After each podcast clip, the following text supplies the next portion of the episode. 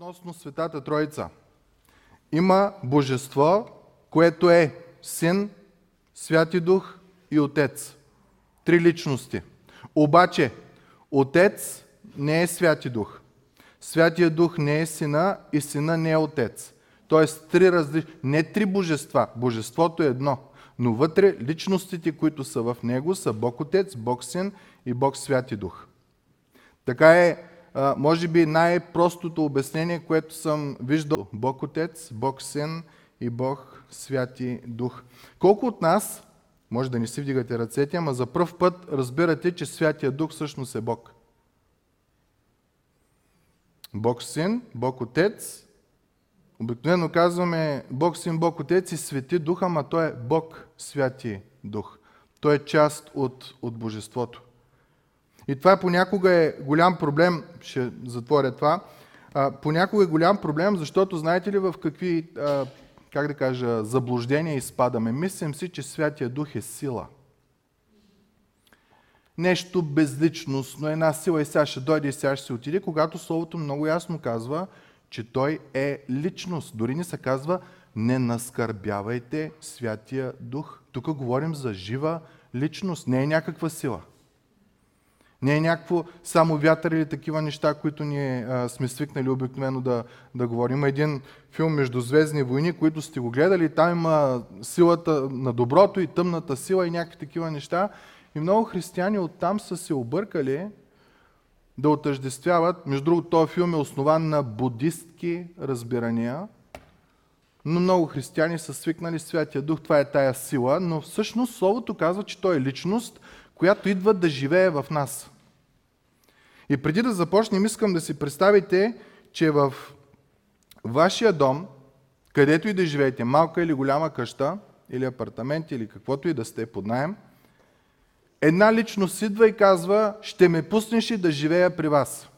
Нито го познаваш, нито нищо не знаеш за него. Колко от вас ще кажат, няма проблем, заповядай ела. Като гледам отношението ни към бежанците, никой няма да го приеме. Няма да искаме той да дойде, защото като дойде чуж човек, ние почваме дори да го, дори да го поканям, винаги имаме едно на ум. Той е къв е. Какво ще прави? Какви джапанки носи? Какви е такова? Какви онакова? Кога са къпи? Как са къпи? Ние почваме нашия живот да го ограничаваме. Та, нека това да не стои, че един иска да дойде да живее а, у нас. Библията казва, че Бог Святи Дух, личността, живее във всеки един, който е повярвал в Исус Христос. Ако ти си се покаял за греховете си и си приел Исус Христос за твой Господ и Спасител, Бог те спасява и ти дава подарък Святия Дух. Той е подарък. Той не е заслуга. Това е много важно да го осъзнаем. Той е дарът, Святия Дух. Но условията за да получиш този подарък са две. Първото казахме, това е покаянието. Много често, като говорим за покаяние, нали, лъгал, пушил, крал, бил, убивал, нали, такива неща. Но част от покаянието се включва в момента, в който ти казваш, че аз в моя живот съм отричал Бог да е моя цар и да е моя господар. Това също е грях. С начина си на живот, с думите си, с поведението си, с мислите си, ти си казвал, Боже, гледай си работата. Иначе никога не си псувал против Бог, никога не си убивал, никога не си лъгал, никога, нали, другите неща, които са. Но не си го и признавал като господар, не си го признавал като Ел Шадай. Бог всемогъщи. И в момента, в който изповядвате, Бог ви открива кой е, открива ви, че връзката ви с Него хич не е добра и че това, че шамари или юмрук от Бог или светкавица не ви е ударила, всъщност е милост Божия, а не защото сте били много добре с Бог и сте нямали проблеми и всичко ви е било наред. Когато Бог ви се открие в самата си същност, самата си прелест, че е много милостив, дълго търпелив, че е изпълнен с любов, че иска да се грижи за тебе, че те обича, че е дал сина си за тебе в момент, когато ти си бил против Бога, отричал си го, че Той е господар на, на живота, господар на, на света. И в този момент ти приемаш, покаиваш се и казваш, Господи, прости ми, че в моя живот аз си бях капитана. Когато през цялото време ти си бил капитана, благодаря ти за милостта, която показваш към мене. И когато приемете Исус Христос за вашия Господар, за вашия Цар, за вашия Спасител, когато го приемете, че Той е умрял вместо вас, тогава Бог с радост ви дава Святия Дух. И трябва да знаем една истина. Всеки, който призове Господното име, как завършва стиха? Ще се изцери? Не. Ще се спаси. Това е една вечна истина, записана в Словото. Всеки, който призове Господното име, ще се спаси. И когато този акт, това дело започва да работи в тебе, Бог ти дава Святия Дух. Това означава, че Божеството започва да живее в тебе. Което означава, апостол Павел казва, ние сме храм на, на Святия Дух. Нали така? Значи ни говорим неща, които не са в Библията. Той живее в нас. В Стария Завет какво беше в храма? Спомняте ли си? Защо храма беше толкова свят, толкова важен, толкова, толкова, толкова? В храма беше Божията слава и Божието присъствие. Е сега, мили братя и сестри, когато Словото казва, че Святия Дух, ние сме храм на Святия Дух, какво означава това за тебе и за мене? Като знаем, че Святия Дух е Бог. Че Божията слава и Божието присъствие са избрали да се заселят в нас. Да живеят в нас. Та когато човек, ако ти си човек, който се покаял за греховете си, приял си Исус Христос за твой Господ и Спасител, и, и Бог ти е дал Святия Дух. Когато човек дойде и ти каже, кажи ми за Бог, кажи ми за Исус, ти няма да му кажеш, иди в църквата, пастира, питай, ами ти имаш привилегията да му кажеш сам ти относно тези неща. И това е голямата радост като християни. В нас също живее Божията слава чрез факта, че Бог Святи Дух живее в нас. И точно както един човек, ако дойде да живее при нас, един от въпросите, който трябва да се зададем първо, като кажем какъв е тоя, ние вече отговорихме какъв е този. Това е Бог, Святи Дух, който живее в нас, Божието присъствие и Божията слава живеят в нас. Следващия въпрос, който трябва да се зададем е той какво прави. Не само кой е, ами какво прави. И това е може би въпроса, който ще разсъждаваме малко по-дълго тази сутрин, какво е делото на Святия Дух? Защо Бог ни го е дал? Какъв е смисълът ние да имаме Святия Дух? И тук е частта, която ние не разбираме. Бог Отец разбираме. Бог Син, Исус Христос, нашия Господ и Спасител, умря на кръста, изкупени от греха. Това го разбираме. Обаче Святия Дух, каква е ролята му, много-много не я разбираме. И между другото, Бог знае, че ще имаме трудност да я разбереме, и в Библията на много места, някои от тях ние сме и говорили в проповеди, в много места той го описва като дава символи. Примерно, ако си спомнете, когато изучавахме Йоанна 14 глава, една от характеристиките на Святия Дух беше помощник. Нали? Дума символично помощник, това е една от дейностите на Святия Дух, която е в нас. На друго място казва, че е като вятър или думата за вятър и дъх е една и съща. Друго място ни се казва, че той е подобие на гълъб. Спомните ли си, когато Исус излезе от водата, когато беше кръстен от Йоанн Кръстител, Святия Дух слезе върху него под формата или приликата на гълъб. Не е бил, като, не е бил гълъб, ами е като гълъб.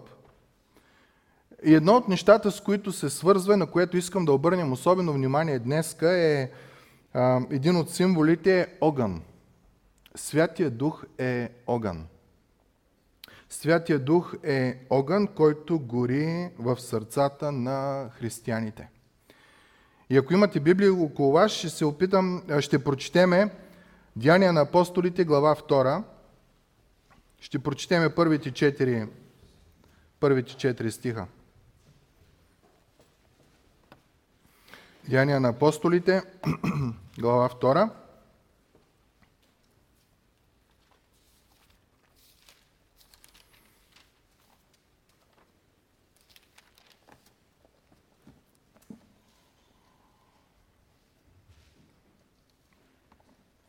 От първи до четвърти стих.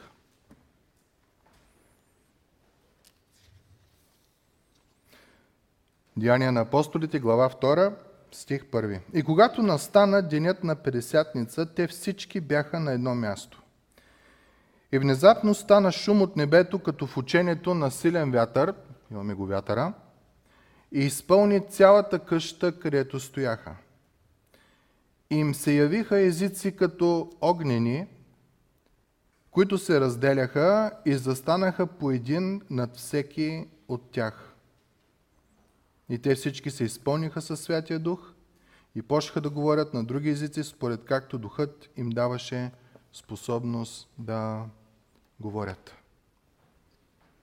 В този текст виждаме двата символа, с които е описана дейността на Святия Дух, като вятър и като огън. Но това, върху което искам да обърнем внимание е моментът, в който Святия Дух е като огън в Твоето и в моето сърце. И ако нищо не разбереме от тая проповед или не запомним от тая проповед, моля ви това изречение да, да запомним. Святия Дух е присъствието на Божия свят огън в тебе и в мене, които сме християни, чиято роля е да изгори и да причисти всичко, в нас, което не прилича на Христос. Каква е ролята на Святия Дух? Той е Божият свят огън във всеки един християнин, чиято роля е да изгори всичко, което няма нищо общо с образа на Исус Христос в живота ни. Книгата Евреи 12 глава 29 стих казва Нашия Бог е огън поглъщащ.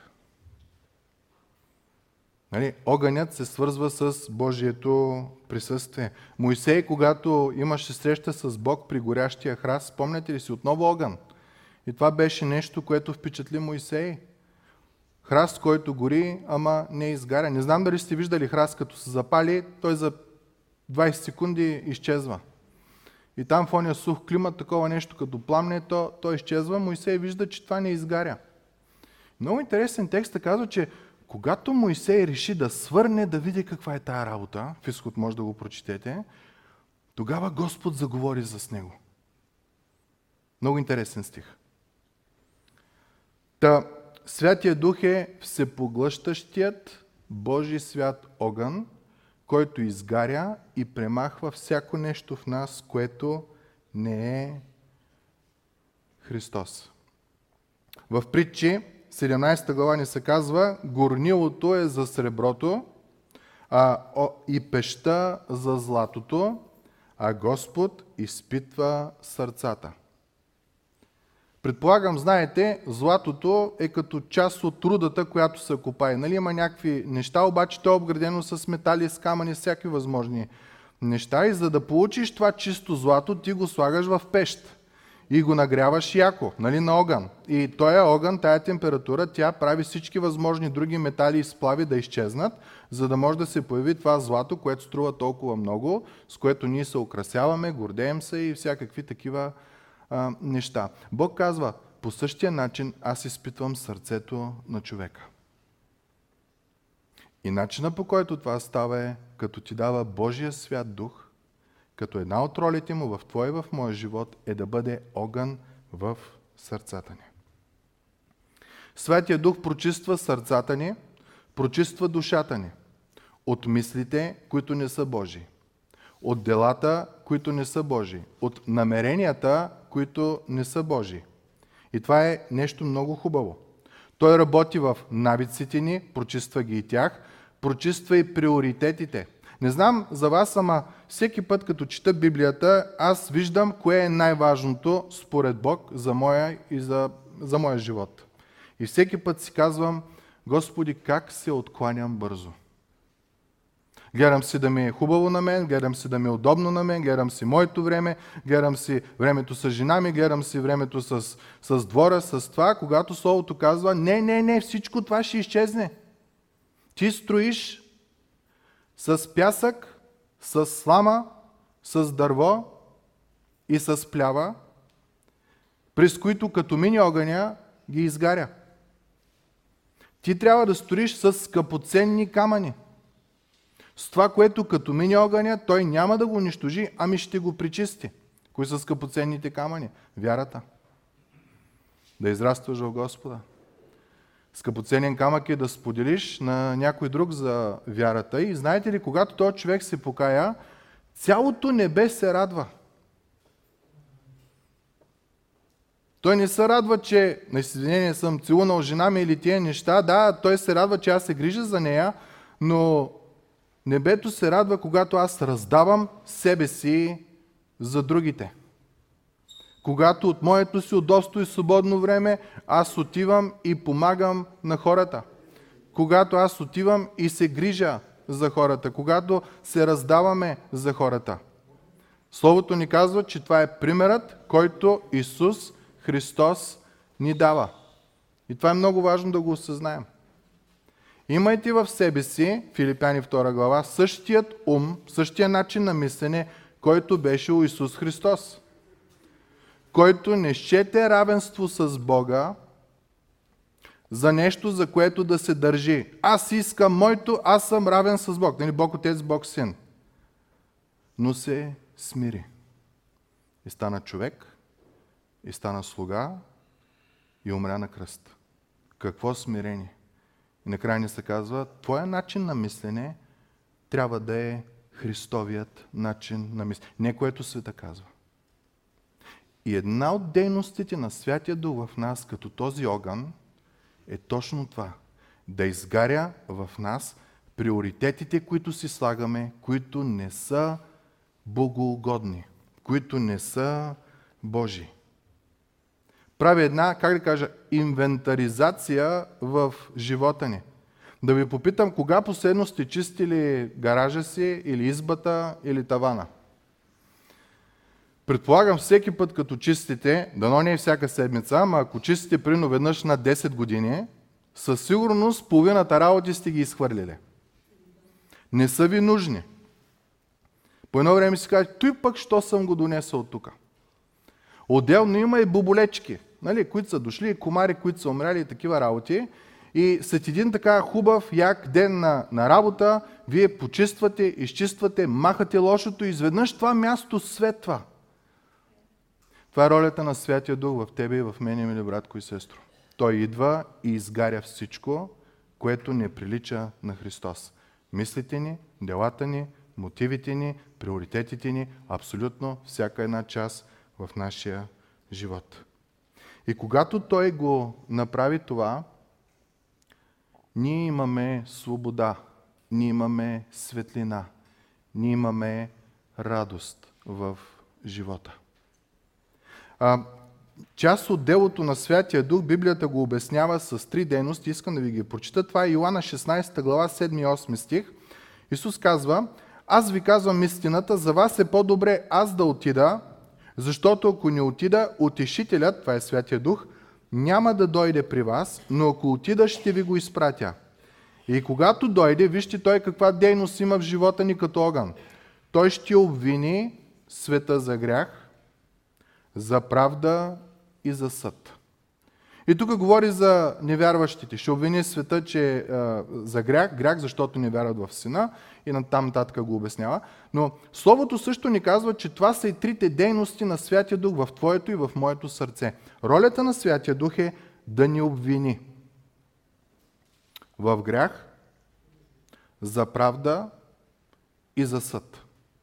Това е неговата роля като огън вътре в нас, да може да ни а, обвини. Думата за грях е на гръцкия хамартия или амартия, като може да не се произнася. И буквално думата грях означава да пропуснеш целта. Ти и аз сме създадени за Божия слава, не за наша слава. Не знам дали го знаете това. Библията казва, не сте вече свои си, с цена сте били купени, прославете Господа с душите си и телата си.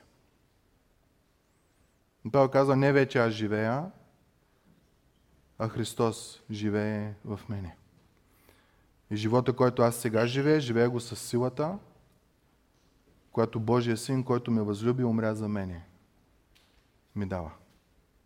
Ролята на Святия Дух е тия стихове да станат реалност в нас, като изгаря абсолютно всяко друго егоцентрично, да се фокусираш единствено върху себе си, изгаря абсолютно всяко нещо в тебе, което те фокусира върху тебе и те дава и те кара да се фокусираш в Христос.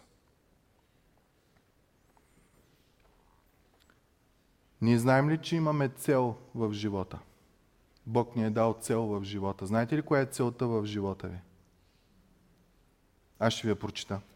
Римляни 8 глава 29 стих.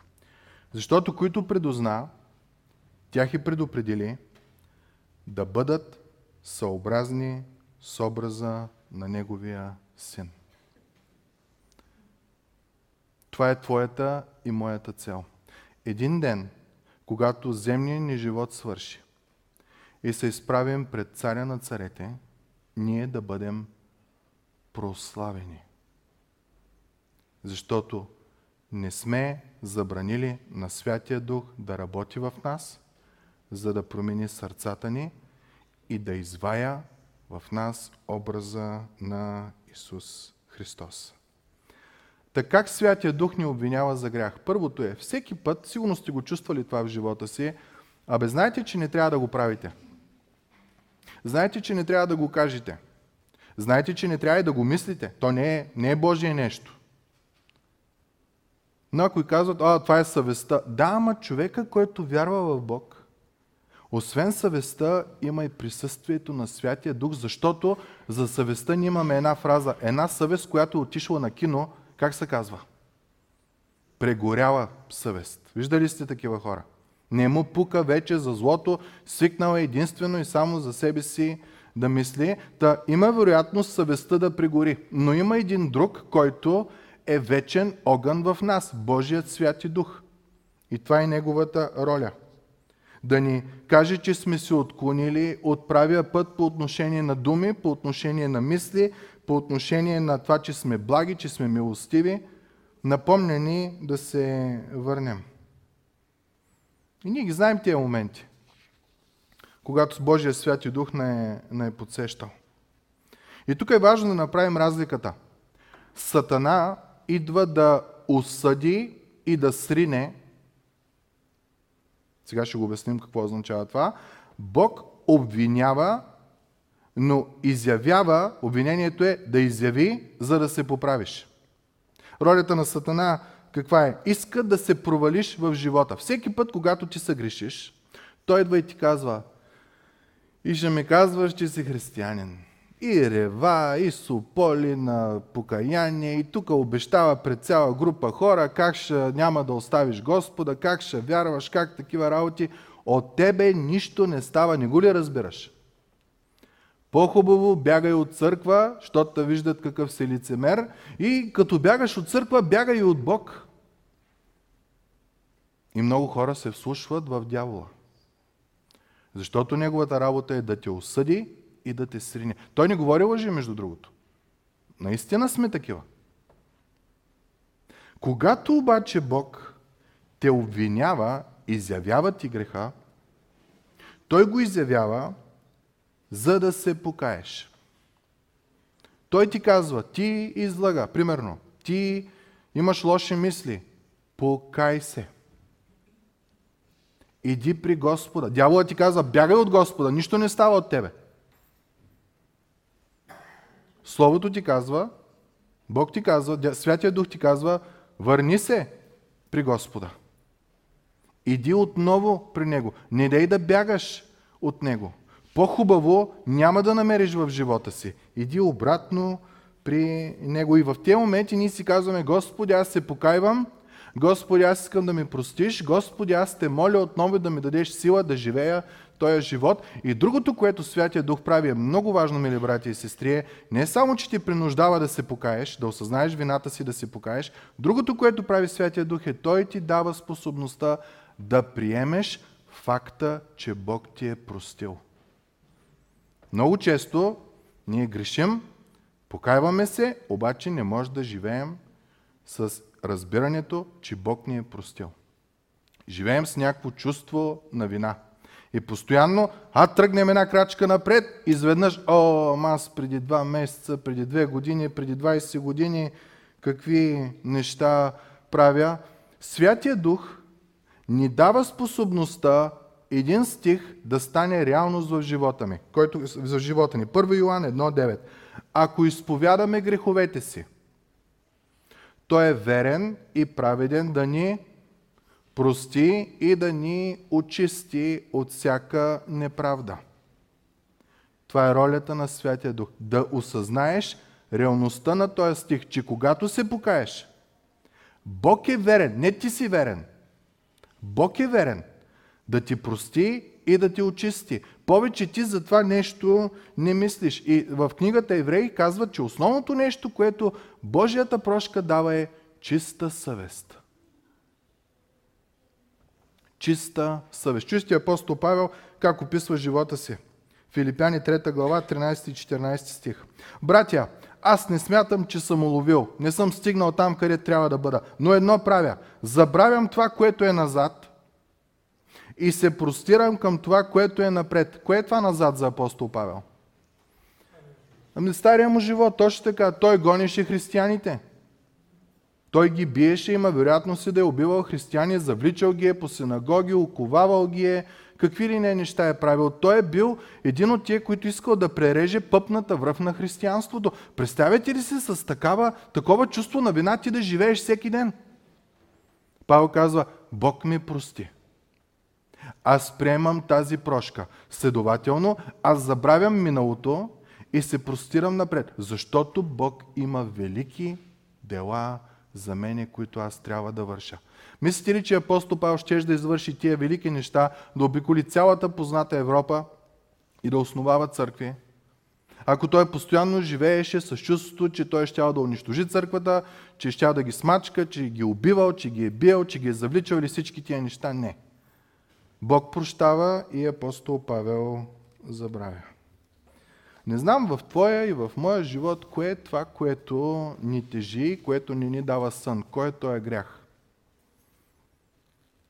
Но едно те моля, мили братко и сестро, покай се по-бързо. Защото той, който чака да се покаеш, е верен и праведен да ти прости и да ти очисти от всяка неправда, за да дойде чиста съвест и да следваш Бог в живота си с радост. И Павел казва, след като не гледам назад, понеже Исус ме е простил, какво прави Той? Впускам се към прицелната точка за наградата на горното призвание от Бога в Христос Исус. И завършва. И така ние, които сме зрели, нека мислим така.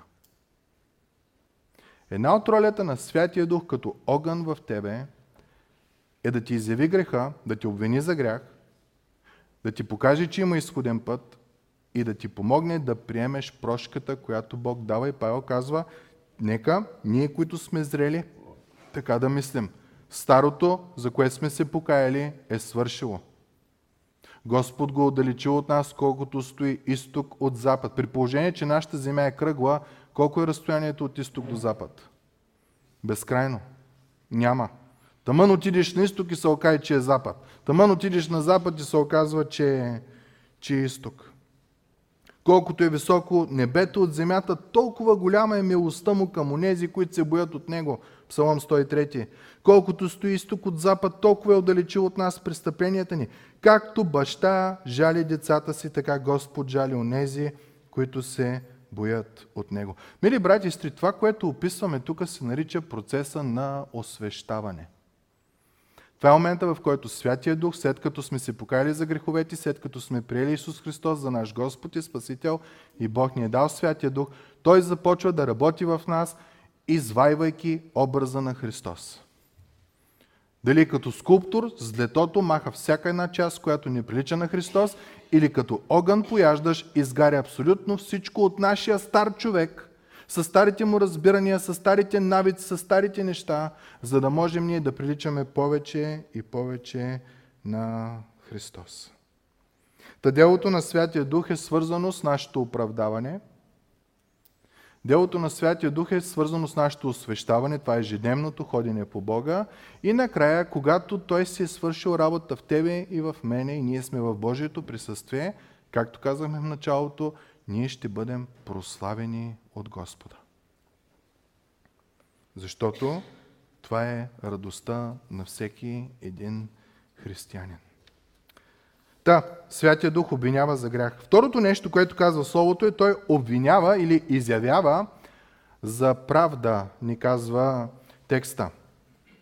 Та, и това е много интересно. Святия Дух не само, когато живеем живота си, казва, ей, човек, отклонил се са от правия път, ами той ти казва, върни се обратно и гледай Христос. Не гледай пастира, не гледай попа, не гледай папата, не гледай владиката, не гледай това, Христос гледай. Той е начинателят, Той е завършителят на твоята вяра. Нашата вяра е основана на Бог. Нашата вяра не е основана на някой друг. И това е проблем, който понякога имаме. Нашата вяра е основана на вярата на някой друг човек. Виждаме, че някой друг се справя с греха и ние се радваме и ска, ей, супер, браво на него и някакси сме вдъхновени, докато тайно си правим разни работи. Ама вярата ни всъщност не е наша вяра, ами е вярата на, на някой друг. А Бог иска твоята лична вяра, Бог иска твоето лично сърце и Святия Дух това казва, не дай ходи по този път, ходи тук. Помисли си, какво би сторил Исус. Това е пътят на правдата, пътят на истината. Святия Дух има задачата пред наш, в нашия живот да ни представи един единствен образ, образа на Христос. Павел това казва. Аз вече не гледам назад, а гледам напред, като съм се вторачил в образа на Христос, начинателя и завършителя на моята вяра. И следвам Неговия пример, и следвам Неговия начин на живот, и Неговото сърце, и имам силата за това, защото Святия Дух живее мене. Чуйте апостол Павел, Филипяни 4.8, какво казва за християните? Най-накрая, братя, всичко, което е истинно, което е честно, което е праведно, което е чисто, което е любезно, което е благодатно, ако има нещо добродетелно, ако има нещо похвално, това зачитайте. Призовавам ви Филипяни 4.8 да си го четете всеки ден, защото гледайки хигиената на много от нас по социалните мрежи, се оказва, че ние въобще не зачитаме кое е истинно и кое не е истинно. Въобще не зачитаме кое е праведно, кое е чисто, кое е любезно. Аз виждам хора, които плюят против хора в нужда. Представяте ли се? А Бог, когато сме били за убиване,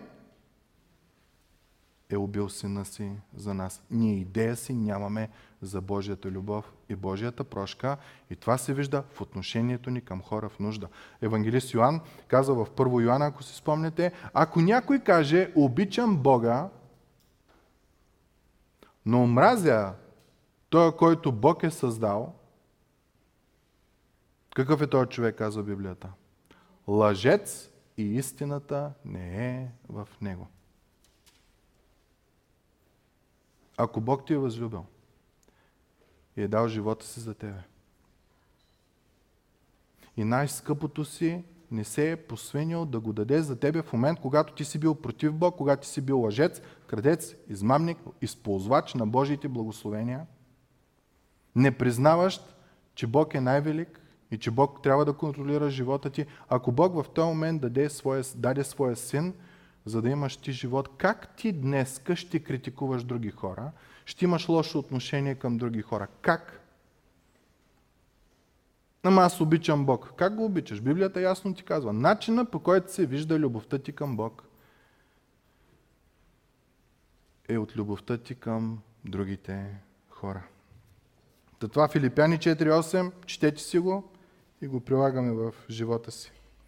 Та, един вид Святия Дух казва, тръгнал си по лош път, обвиняване за грях, който води до покаяние, който води да приемем прошката и след това ни обвинява за правда. Ходи в този път. Това е Христовия път. Това е пътя, който Бог е начертал. Тук е радостта, тук е мира, тук са благословенията, тук е красотата на живота, тук съвестта ти ще е чиста, тук Господ ще се разлива, ще ти помага да не удариш о камък нозете си. Бог няма да те изостави.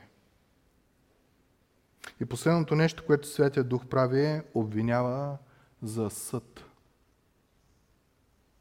Изявява реалността на съда.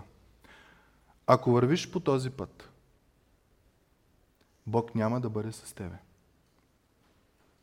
В този път, който вървиш, ще бъдеш в пътя на Сатана, който идва да открадне, да заколи и да убие. И този целият път е осеян с много обещания и с много сладки неща. Но това е път на погибел. И Святия Дух ти казва, ако ти продължиш този начин на живот, с този начин на мислене, с този начин на действие, с този начин на приказки, в твоя живот ще се появят делата на плътта. Рано или късно ще дойде блудство, нечистота, сладострастие, идолопоклонство, магиосничество, връжди, разпри, ревнувания, ярости, партизанства, раздори, разцепления, завист, пиянство, пирувания и други подобни, за които ви предупреждавам, както ви предупредих, казва апостол Павел, че които вършат такива неща няма да наследат Божието царство. Та ролята на Святия Дух като огън в нас е да ни покаже, че грешим, да ни покаже кой е правия път и да ни покаже какво е следствието, ако ние вървиме в грешния път. Апостол Павел казва, не дейте се лъга, Бог не е за подиграване. Не можеш да правиш каквото си искаш и накрая да кажеш, е, нали Бог е любов, той ще замажи всичко, бояджията ще го оправи накрая. Не. Словото ясно и точно казва, че каквото посее човек, това и ще пожене. Та това са трите най-важни неща за Святия Дух като огън в нас. Всеки ден Неговия огън гори в нас, изгаряйки всяко нещо, което не е Христос, за да може в нас да бъде изграден образът на Божия Син. Обвиняване за грях, обвиняване за правда, обвиняване за съд. И за завършване искам да споделя един стих с вас, който ме притеснява и ме притеснява не, защото не го разбирам, и защото го разбирам. И предполагам, ще съгласите с мене. Апостол Павел 1 Коринтини 15 глава казва, извиняйте, 2 глава, никой не може да положи друга основа освен положената, която е Исус Христос. Друга основа на живота няма. Няма друг, който смъртта да няма сила над него. Пробвали сме всичко, нищо не става. Пробвахме демокрация, пробвахме капитализъм, пробвахме социализъм, пробвахме комунизъм, пробвахме философии, пробвахме всички неща, но основата я няма и като няма основа ти градиш като без основа. И Павел казва, друга по-важна основа, върху която да градиш живота си, няма.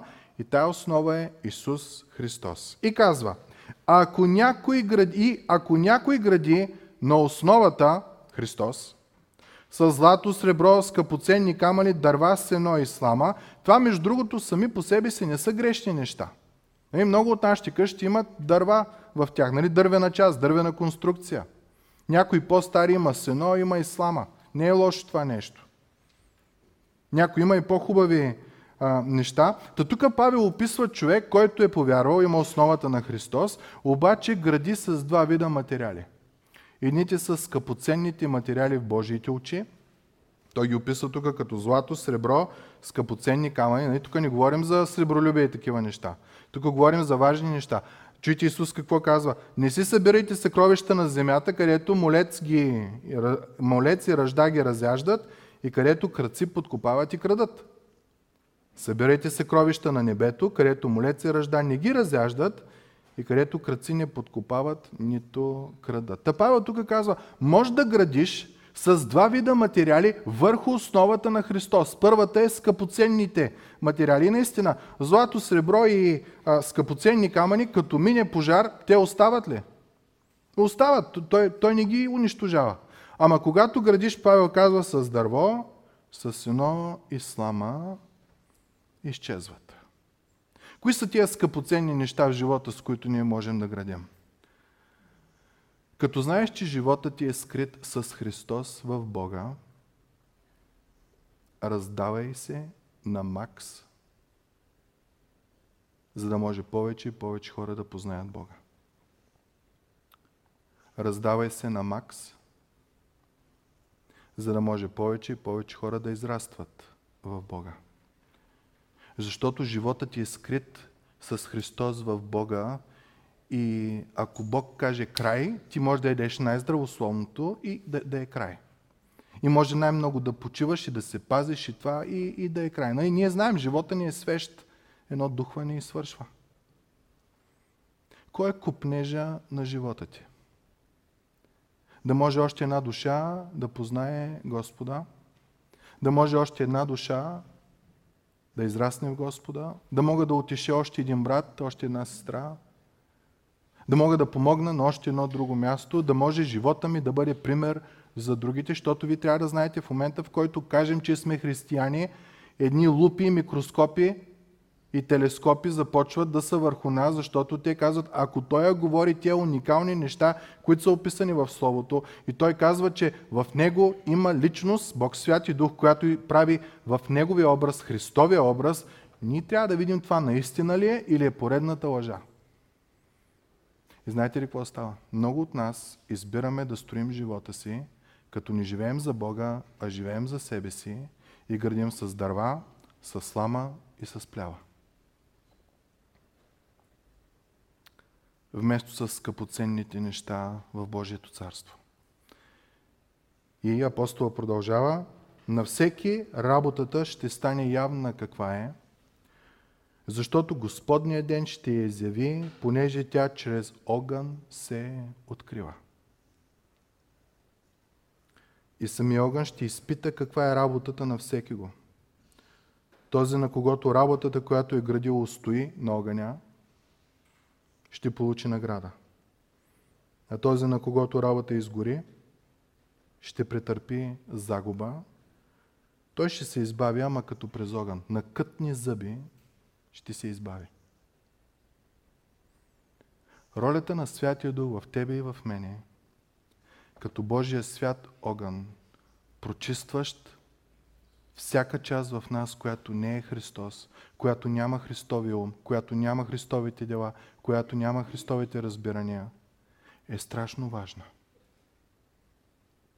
Да не би ти и аз да тръгнем да живеем за себе си, а не за Бога, защото Павел казва, тръгнеш и да живееш за себе си, той огън пречистваш, който е Бог.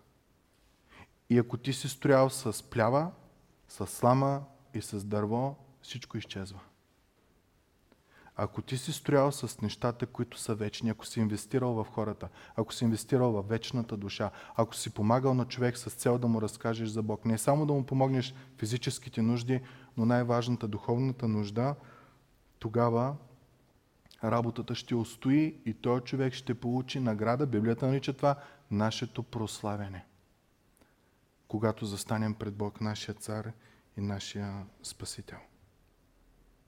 Та, мили брати и сестри, да не вземе някой от нас да гради върху основата Христос с дърво, с слама и с плява да не вземе да сложим себе си по-важни от Бог.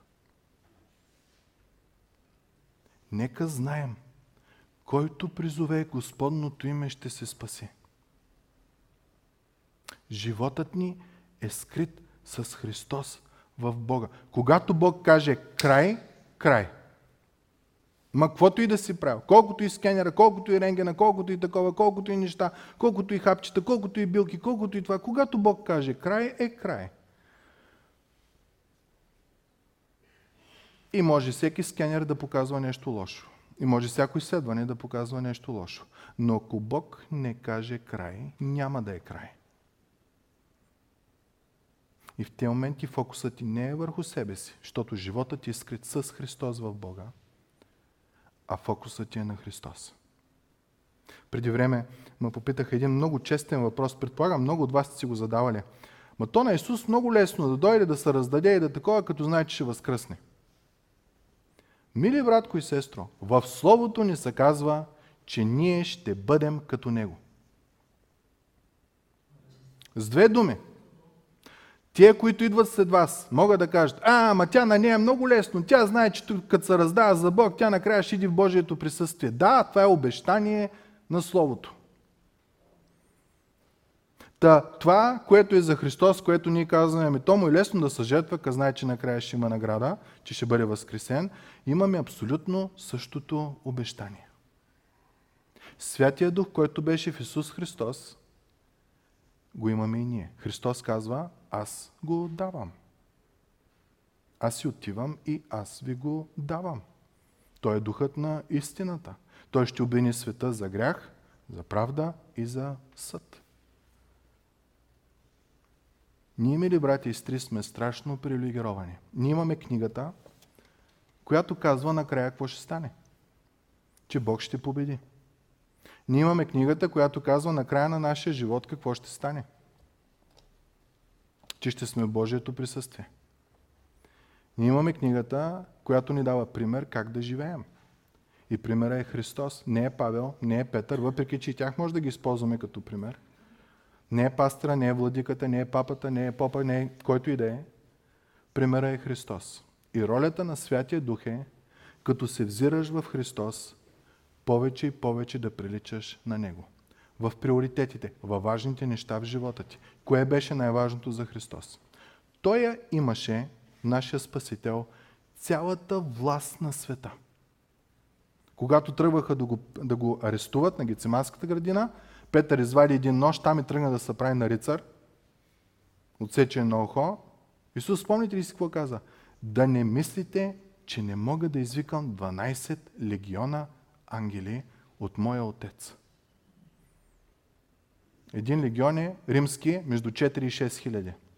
Един ангел ни казва в Стария Завет, унищожава 185 хилядна армия. Исус казва, аз мога да докарам не 6000 ангела, като тоя, ами 12 пъти по 6000. Мога да скоча и да въръсточа. Но от любов към тебе и към мене. Той предаде себе си, пожертва себе си, за да можем ние да се наслаждаваме на това спасение. И апостол Петър казва, трябва да ходим по неговите стъпки. Когато беше похулен, с хула не отвръщаше. Когато го обиждаха, не се гневеше. А какво правеше? Предаваше делото си на този, който съди справедливо. Да не вземе християнина да стане един каприз. Да не вземе християнина да, да строи върху дърво, да строи върху слама, да строи върху неща, които за мен, за мен, за мен, за мен и накрая като дойде огъня, да се окаже, че нищо нямаш. И за да ни предпази от това, мили брати и сестри, Бог ни е дал Святия Дух, който е огън в нас. Изпояждаш всичко, което не е Христово. И ни казва, осъжда ни за грях, това е грях, остави го, покай се, приеми прошката, която Бог дава. Осъжда ни за правда, като казва, това е правия път, върви в него, това е пътя на Христос, това са стъпките на Христос. И също ни обвинява и за съд. Ако не ги правиш тия неща, трябва да знаеш, Бог така е направил, че ще сринеш живота си. Като дойде огъня, всичко това, което ти правиш, ще изгори. Та призива тази сутрин, мили брати, стри в светлината на обещанията, които имаме в Словото. че Бог няма да ни остави, че няма да ни забрави, че милостите му към нас са нови всеки ден. Нека да предаваме телата си и душите си на Господа. Защото животът ни е скрит с Христос в Бога. И нека да молим Святия Дух да работи в нас. То знаете ли какво може да направим? Може да го наскърбим. А Павел, апостол Павел в Ефесяни казва, не наскърбявайте Святия Божий Дух. Той ти казва, не дей тука, тука, защото ако тъй стане, това ще стане. Ни понякога казваме, гледай си работата. Аз съм корав човек, аз съм твърд човек, на моята ще бъде. Е, да, и накрая излиза на твоите. Като дойде огъня, нищо не остава. Дано върху основата на Христос не градиме с слама, плява и дърво. Ами да градиме с тези скъпоценни неща, когато Словото казва да не се уморяваме да вършим добро. Явно може да се умориш, да се раздаваш. Да не се уморяваме да вършим добро, защото труда ни в Господа не е на празен. Края на книгата Коринтияни. Такава милост ни дава Господ. Святия Дух е в нас. Толкова е важна третата личност на Троицата. Бог, Святи Дух. Нека се помолим. Отче святи и праведни, ако тази сутрин някой от нас се чувства изобличен, благодариме Ти за делото на Святия Дух, който на осъжда за грях. И нека да не се тръгне от тук обиден, ами да се тръгне от тук окоръжен, че Бог го е грижа за него, че Бог му изявява греха чрез Святия Дух с цел покаяние и приемане на прошката, която следва чиста съвест и един силен живот с Бога. Ако някои от нас, Господи, се бунтуват срещу това, моля ти, Господи, с Твоята милост и благост да им покажеш, че това не е правилно. Ние, Господи, сигурно всички попадаме в тези две категории. Благодариме Ти за Святия Дух. Благодариме Ти, Господи, че Той не е сила, Той е личност, който живее в нас, има функция в нас. Той ни помага в нашия процес на освещаване. Да бъде слава на името Ти, Господи. В името на Исус. Амин.